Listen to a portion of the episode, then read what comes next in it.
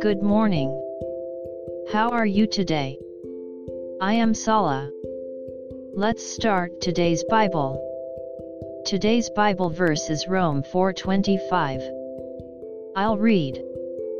Who was delivered up because of our offenses, and was raised because of our justification. Amen. The word sin means to miss the target.